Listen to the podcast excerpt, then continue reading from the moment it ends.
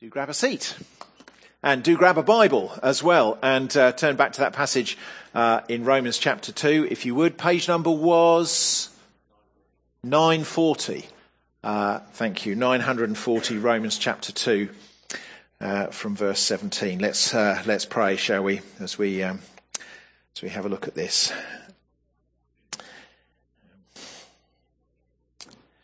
Father, just like a farmer ploughs and sows, and then expects the sun to shine, the rain to come, and a harvest to be yielded. So our prayer now, as the seed of your word is sown, we ask for your Spirit to be at work. We ask for a harvest of growth in Christ to come. And we ask it for Jesus' sake. Amen.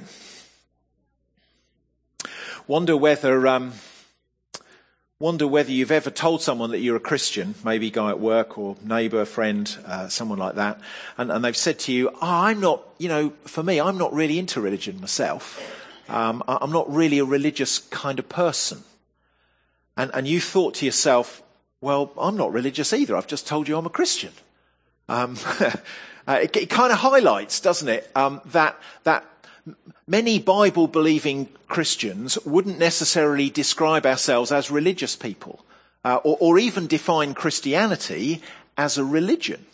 Although, of course, the world at large certainly does do that, really, doesn't it? So it's almost like there's sort of two different definitions of the word religion floating around. And I think that's right. Actually, I think it's right to acknowledge that. For example, if you look in the Oxford English dictionaries, they define religion as the belief in and worship of a superhuman controlling power, especially a personal god or gods. And so I suppose with a definition like that, I guess you'd class Christianity as a religion, wouldn't you? But there is such a profound difference between Christianity and all the other major faiths that to lump Christianity into the same category is just to misunderstand, I think, what biblical Christianity is.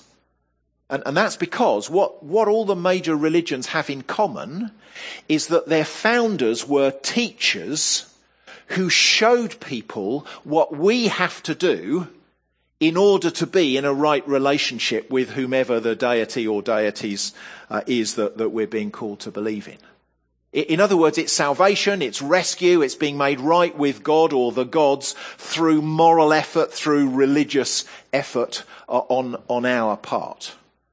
Whereas the Jesus of the Bible did not come simply to teach us how to save ourselves. He came to actually save us himself. Do you see? He didn't come to show us the way of salvation. He came to be the way of salvation. And so if we define religion as various ways of being made right with God or the gods, but by moral or religious effort, well then biblical Christians are going to see the emptiness of religion, the inability of religion to solve the problem of sin. And that's what we're going to see here, I think, in this second half of Romans chapter 2. If you've been with us so far, last few Sundays, Paul has been desperate to lay out in all of its glory what he's called in chapter 1, verse 1, the gospel of God. But first, before he does that, and he's getting there, but before he does that, he's diagnosing the problem for which the gospel is the answer. And the problem is the most fundamental problem for the whole of humanity, which is the problem of our sin. So Paul's been diagnosing the human condition, hasn't he? In the second half of chapter 1, if you remember, he's been exposing kind of paganism and idolatry, that the whole of mankind has actually suppressed, it's buried the truth about God and it's turned to the worship of other things instead, thus incurring God's anger, God's wrath and God's judgment. And then in the first half of chapter 2, Paul he's turned his attention to the Jews and to other sort of moralizers, people who would say, well, of course, I'm not like that. All that stuff, that doesn't apply to me. I'm the Jew with the law. You know, I'm the good and upright person. I'm the pillar of the community. I'm not included in that sort of damning assessment of humanity. But Paul then, doesn't he, strips away every excuse to show that everyone's going to be judged equally. It's a level playing field. God's judgment is unavoidable. God's judgment is applied impartially to all people with no exceptions, Jew or Gentile. It's been a devastating picture, actually, hasn't it, of the whole of humanity, designed to kind of shake us to the core, if you like, as we read it, and so see the seriousness of our sin and the reality of God's judgment on all people because of sin. But it would be so easy to kind of respond to that sort of damning assessment by simply throwing ourselves into religion, you know, into trying harder to please God by what we do. So our response to God's assessment could easily be, wow, I'd better get along to church a bit more often then. Or I better read my Bible a bit more. I better serve more or give more or whatever. In other words, to turn to religion in order to overcome this problem of sin. And that, of course, can be done with Christianity as well. We can look to Jesus simply as a teacher or a helper or a moral example to help us live good enough lives to earn God's blessing. That's Christian religion. All the time avoiding the fact that Jesus came as the Saviour. And so end up trusting effectively, practically, in our own religious or moral effort to make us right with God, rather than in what Christ has achieved for us on the cross. And Paul's message here in these verses is, don't look for your answers in religion, because religion cannot help you. Religion is powerless to overcome the problem of sin. That's Paul's big point in these verses, I think. Now, in Paul's time, of course, there was no group of people who relied more on religion than the Jews. So it's to the Jews, again, that Paul is specifically addressing these comments. So it's bad news for them, for the first century Jew. But as we'll see, it's bad news for us as well. If we are tempted to do the same and kind of run for refuge to religion, rather than to the gospel of God. So what Paul does here, I think, is he takes sort of two aspects of the Jewish religion of the time, two sort of areas of their religious devotion, which he anticipates they could use as objections to what he's been talking about. Two things they would consider to be protection for them against the judgment of God. And these two things are firstly the law, and kind of relying on religious rules, if you like, to keep you from God's judgment. And then secondly, circumcision, which was about relying on religious rites, if you like, signs to keep you from God's judgment. So what he's doing here, he's kind of anticipating their objection. How can you say that we, the Jews, we're in the same boat as the Gentiles when we've got the law? Or how can you say we're in the same boat as the Gentiles when we have circumcision? We have that sign of being God's covenant people. How can you say that? How can we have these blessings of being Jews, of being God's covenant people, and yet still be no better off? Well, let's have a look at what Paul has to say about their religion and their religious devotion. First of all, in verses 17 to 24, in the area of the law or the area of religious rule keeping. And have a look at verse 17, because the first thing you see here is that they relied on the law. And of course, what we mean by the law here is the law of Moses that Israel received at Mount Sinai. So as Jews, they were relying on the fact that they had been given the law when all the surrounding nations had not. And they saw that as securing God's favour on them as a people.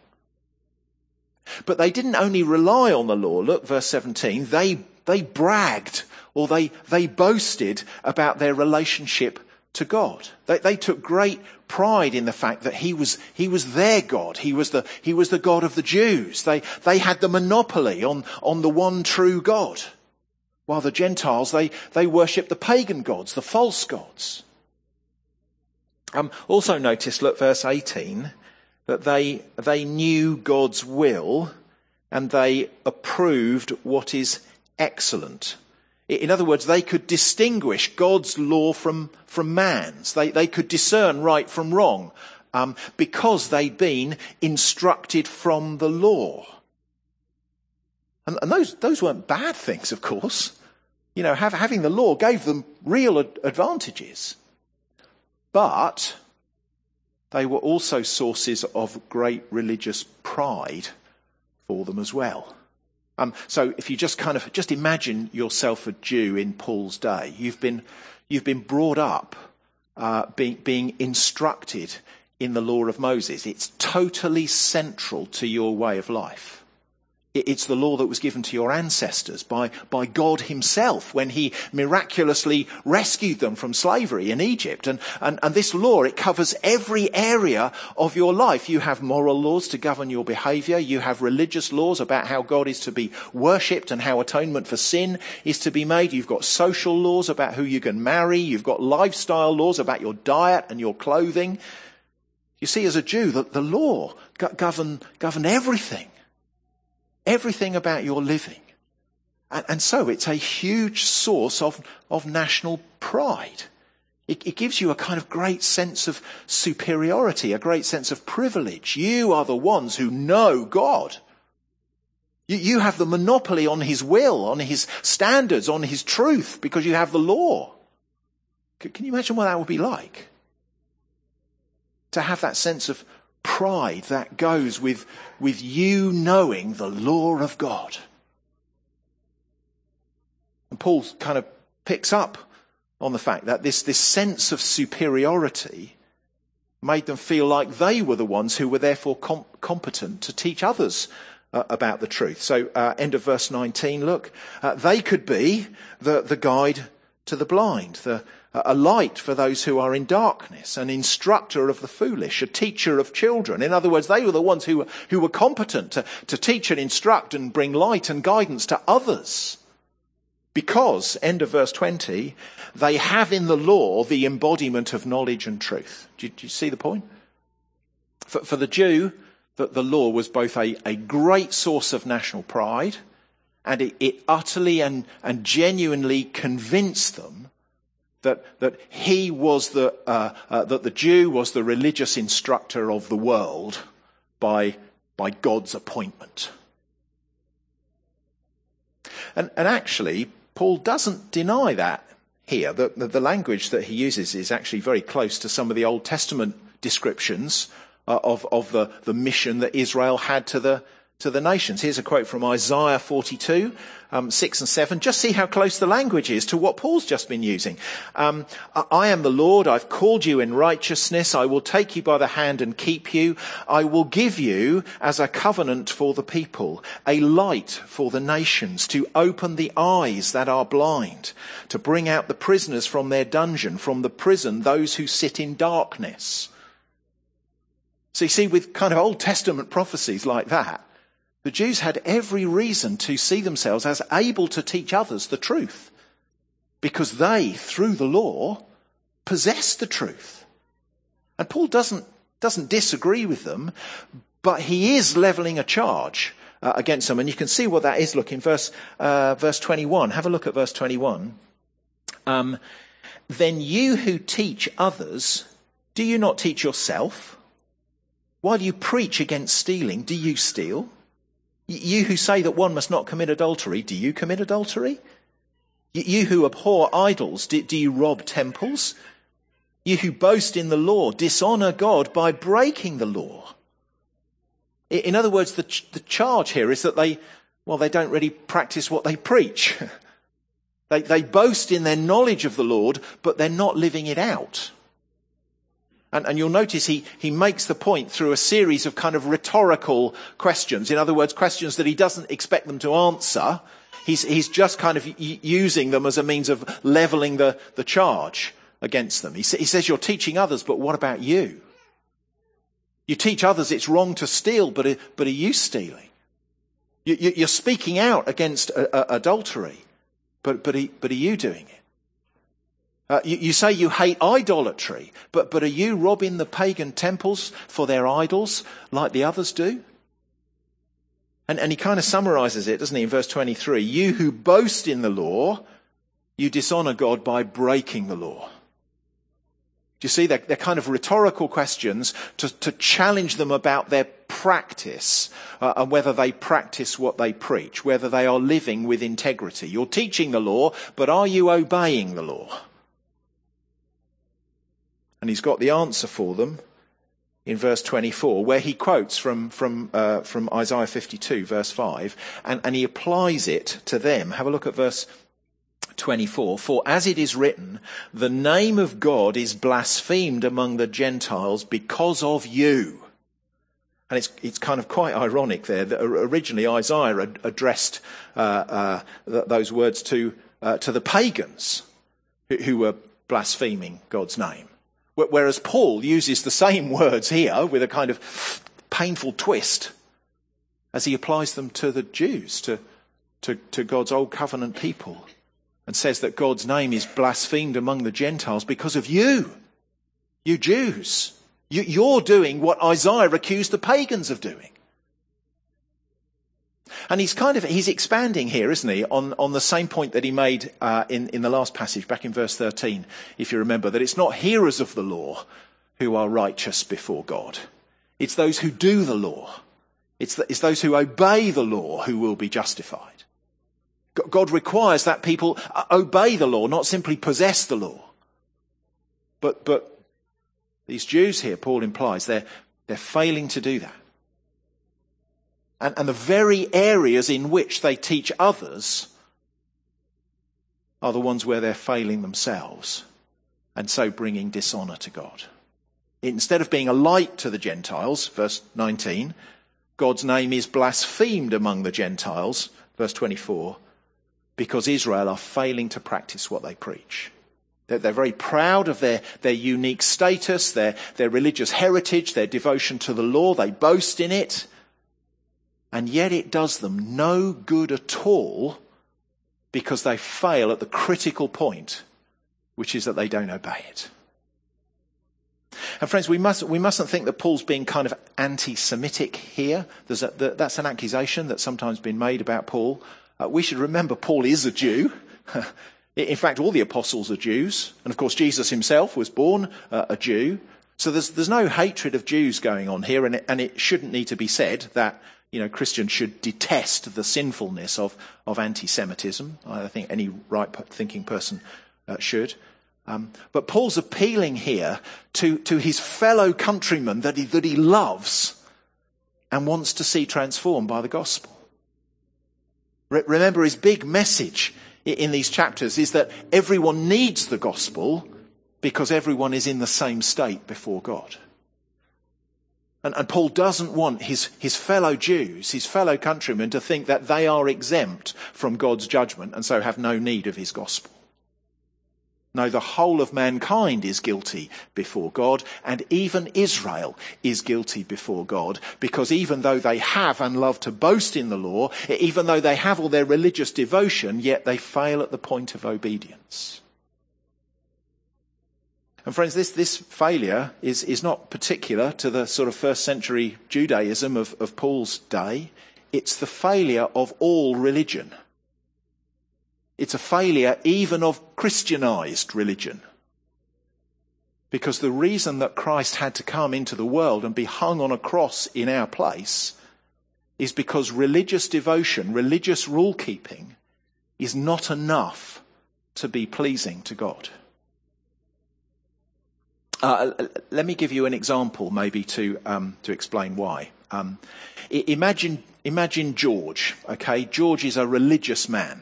Okay, he was brought up to go to church, and he's done so for most of his life. He was a deacon a few years ago. He taught the Sunday school a bit. He tries to get to all the members' meetings he can. Alongside that, he's quite active in his community as well. He loves to help people who are less fortunate than himself. So George has definitely got a religious side to him. But then he's got the rest of his life as well, and his life as a husband, as a worker, a member of his bowls club or his golf club or whatever. It's all quite separate from his Christian life. In fact, most days go by and George doesn't even think about God at all. He's out enjoying himself, he's working and so on, and certainly he doesn't let his non-religious life get affected very much by his religious thinking. He keeps those things in two very separate compartments of his life. In other words, George is a guy with a normal life that keeps him happy and a quite separate religious life that he has in order to keep God happy. But then he comes to church one week and he gets hit by the full force of Romans 1 and 2 that God is angry with humanity because of sin and that God's anger will lead to his judgment and that everyone is in the same boat. And so he thinks to himself, well, I'd better get in God's good books a bit more then. I'd better go to church a bit more often. I'd better up my standing order. I'd better stand to be a Sunday school teacher again. In other words, I'd better get a bit more religious to overcome this problem of sin. Do you see? And Paul says, no, George, no, you've got it all wrong, because religion cannot help. In fact, there was no one more religiously devout than the Jews. But no matter the level of our religious devotion, we will fail at the critical point, which is that we cannot keep the law. All it does is show up our sin. It shows up that we can't keep it. Do you see? And friends, the message for us here is, don't be a George or a Georgina. Don't think that religious devotion and rule-keeping will make a scrap of difference to the problem of sin. It is powerless to help you because you cannot keep it. Let's move on then. Have a look at verses 25 to 29. Because you can see something else here about the failure of religion to help to solve the problem of our sin. They had the law and that didn't help. So secondly, what about circumcision? In fact, what about relying on religious rites like circumcision to cure the problem of our sin? And what Paul says about that here would have been, I think, a real kick in the teeth for his Jewish readers here, because next to the law, the most distinguishing sign of Jewishness, if you like, was circumcision. So that was, of course, if you know your Old Testaments, that was the God-given sign of the Old Covenant. It's what marked out Israel as God's covenant people. But it seems that the circumcision had become, by Paul's time, kind of a bit of an insurance policy, if you like, as though the fact of their circumcision somehow guaranteed their immunity from God's judgment on their sin, as though it had some kind of saving effect, if you like. In fact, I don't think it's too dissimilar from how people today can view baptism. It's particularly prevalent, perhaps, among the parts of the church that baptise infants. You know, we'd better get little Johnny done just in case anything happens, that kind of thing. But actually, I think it's around in believers' Baptist circles as well. You know, well, I might not be a practising Christian anymore, but at least I got baptised as a teenager, so I'm covered, right? And in both cases, baptism there is being viewed as a kind of security measure, isn't it? A kind of insurance policy for when I die. And here, as Paul turns his attention to the Jews' reliance on circumcision to do the same thing, he doesn't deny that it has any value if you observe the law. In other words, its value is dependent upon obedience. And he's just been demonstrating, of course, that even Jewish obedience to the law never reaches the level required for salvation. And so he draws kind of two conclusions from all this, which I think would have rocked the world of his Jewish readers. And the first conclusion, look, is in the second half of verse 25, where he tells them, if you break the law, your circumcision becomes uncircumcision. In other words, if you break the law, you become as though you'd never been circumcised at all. That this circumcision that you value so highly, that you think is your ticket out of judgment, your guarantee of rescue, it's less than useless if it's not accompanied by keeping the law. That the law that he's just told them they haven't been keeping. And then look at verse 26. Here's the double whammy. If a man who is uncircumcised keeps the precepts of the law, will not his uncircumcision be regarded as circumcision?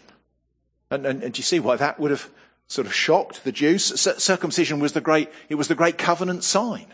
But Paul is saying your covenant relationship with God is not dependent on your circumcision. If you break the law, and you do, you are as good as uncircumcised. Your covenant relationship counts for nothing. And the Gentiles who are uncircumcised, if they should keep the law, then they would be counted as good as circumcised. In fact, verse 27, then he who is physically uncircumcised but keeps the law will condemn you who have the written code and circumcision but break the law. So he's saying that the real sign, the real evidence of being in the covenant people of God, it's not possessing the law, it's not circumcision, it's obedience. It's obedience to the law that is the evidence of being God's covenant people, such that the obedient Gentile condemns or kind of sits in judgment over the disobedient Jew. Now, of course, Paul's speaking hypothetically here, isn't he? Because, as he's told us already, there is no one, Jew or Gentile, who can obey the law enough to be saved. He's going to reiterate that again in chapter 3. But he's making the point very, very forcibly to his Jewish readers that their reliance on circumcision to save them is misplaced. He's saying, don't bank on it because it won't work. And having done that, he now, in the final couple of verses of the chapter, he effectively redefines for them what it means to be a true Jew. The Jews' own definition of what it meant to be a Jew, we've seen, haven't we, at the beginning of the passage, and it's all about circumcision, it's all about possession of the law, it's all about religious rules and rites, if you like, the outward signs. And yes, that certainly shows that a person is of the physical nation of Israel. But that's not, says Paul, what it means to be a true Jew. Have a look at verse 28. For no one is a Jew who is merely one outwardly, nor is circumcision outward and physical. But a Jew is one inwardly, and circumcision is a matter of the heart, by the Spirit, not by the letter. His praise is not from man, but from God. So his point here is that to be a real Jew, if you like, to be one of God's real covenant people, it's not about your DNA, it's not about your physical birthline, your descent from Abraham, it's not about your circumcision, it's not about your possession of the religious rule book. It's about being a Jew inwardly, and it's circumcision of the heart that is necessary for that. It's not about, removing a piece of skin. True circumcision is circumcision of the heart. It's like Ezekiel says, it's removing our hard hearts of stone and giving us a heart of flesh, a heart that makes us come alive to the things of God. And that doesn't happen by the law, by the written code. It happens by the Spirit. Which means that while people might be content with what is outward and visible to others, what's superficial, actually, what matters to God is a deep inward work of the Holy Spirit applied to our very hearts. Do you see? And friends, what Paul writes here about circumcision and its importance to the Jew could also be said about baptism and its importance to the Christian. We should rightly value Christian baptism, but we shouldn't see it as securing our salvation or guaranteeing our entry into the family of God. I realise that people can mistakenly assume that that's the case, and that's because, sadly, some parts of the church even teach it. But friends, the Bible doesn't teach it. To be truly one of God's people is to be one inwardly, and true baptism is in the heart, by the Spirit of God. Baptism in water is the sign on the outside of what takes place in the heart. And if the heart is never changed, then the sign, the religious rite, becomes irrelevant. So here are two examples from the Jewish religion of Paul's day to show you and me that religion can't help you. Don't rely on increased religious devotion. Don't rely on your baptism or on any religious rite or ceremony. Regular communion would be another example. Those things have no saving power because God is going to look at your heart. And if there's no circumcision of the heart, it doesn't matter what's on the outside. And friends, changing the hearts is something that we just cannot do. It requires inner transformation that only the Holy Spirit can bring about through the gospel. And friends, that's why even the religious person, even the so-called spiritual person with their sort of pick and mix religion, needs the gospel. He's given us, hasn't he? He's given us a couple of chapters here of how God sees humanity, and it's not pretty, is it? It's a bleak diagnosis. He's doing it so that all of us will get to the point of understanding and owning that we are sinful. Owning that we are sinful, that we are flawed and we're guilty. And you know, friends, in our Western culture, that's not a way we like to think about ourselves, is it? It's why we, I guess, instinctively recoil at passages like this. And it's hardly surprising, really, because actually much of Western culture has gone through something of a sort of psychological revolution in recent history, which has radically revised, actually, perhaps without us realizing it, the way that we think about ourselves. There have been some good things that have come out of that. For example, we're a bit more attentive to our mental health, our emotional well-being than we used to be. We don't hide that away like we used to anymore. I think that's generally a good thing. However, what seems to have been lost along the way is our willingness to admit personal guilt. You know, in our so-called sophistication, we prefer to talk about negative patterns of behaviour, don't we, rather than sinful patterns of behaviour. Indeed, the language of sin has gradually faded out of our culture, hasn't it? As a much more therapeutic culture looks for answers in things like raising self-esteem, or better education, or greater social equality, or more therapy, or more positive thinking, and so on. And Romans here not only challenges how modern culture wants us to see ourselves, but actually I think it resonates with what we deep down know about ourselves, which is that we are sinners. We are flawed and guilty, and that sin is humanity's biggest problem, and that trying harder won't fix us, and blaming society won't fix us, and better education won't fix us, and therapy won't fix us, and playing the victim won't fix us, and neither will religious rites and rule-keeping fix us. And you know, friends, there's something refreshing about that, don't you think? There's something honest and real about recognising that, isn't there? That as Romans 3 puts it, all have sinned and fall short of the glory of God. There's great realism there, don't you reckon?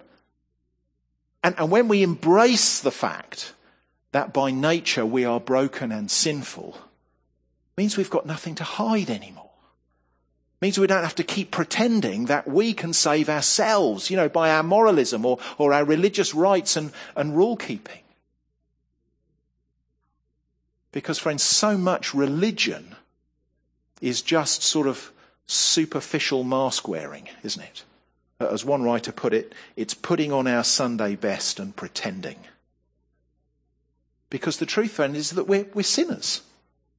And it's only pride that prevents us from being more open and honest with each other about that. But it's being open and honest about that that is the first step towards realising our need of the gospel of God. That gospel that says we can't save ourselves, and not even religion can save us. It's powerless to overcome the problem of sin. That gospel that says everyone has sinned, but everyone is welcome. So come and find rescue at the foot of the cross. That's the gospel that he's longing to tell us about. We'll get there. Shall we pray? Father, thank you. Thank you once again for the tough words of these chapters.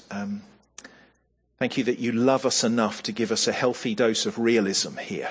Realism about the reality of our sin and its consequences. And thank you that you do that not to harm us, but so that we would embrace the truth of it and recognize our need of your solution to it in the gospel of God. So that we might have hearts transformed by your Spirit and so be led in repentance and faith to the foot of the cross. Father, please would you be doing that work in us and through us, we pray. And we pray in Jesus' name. Amen.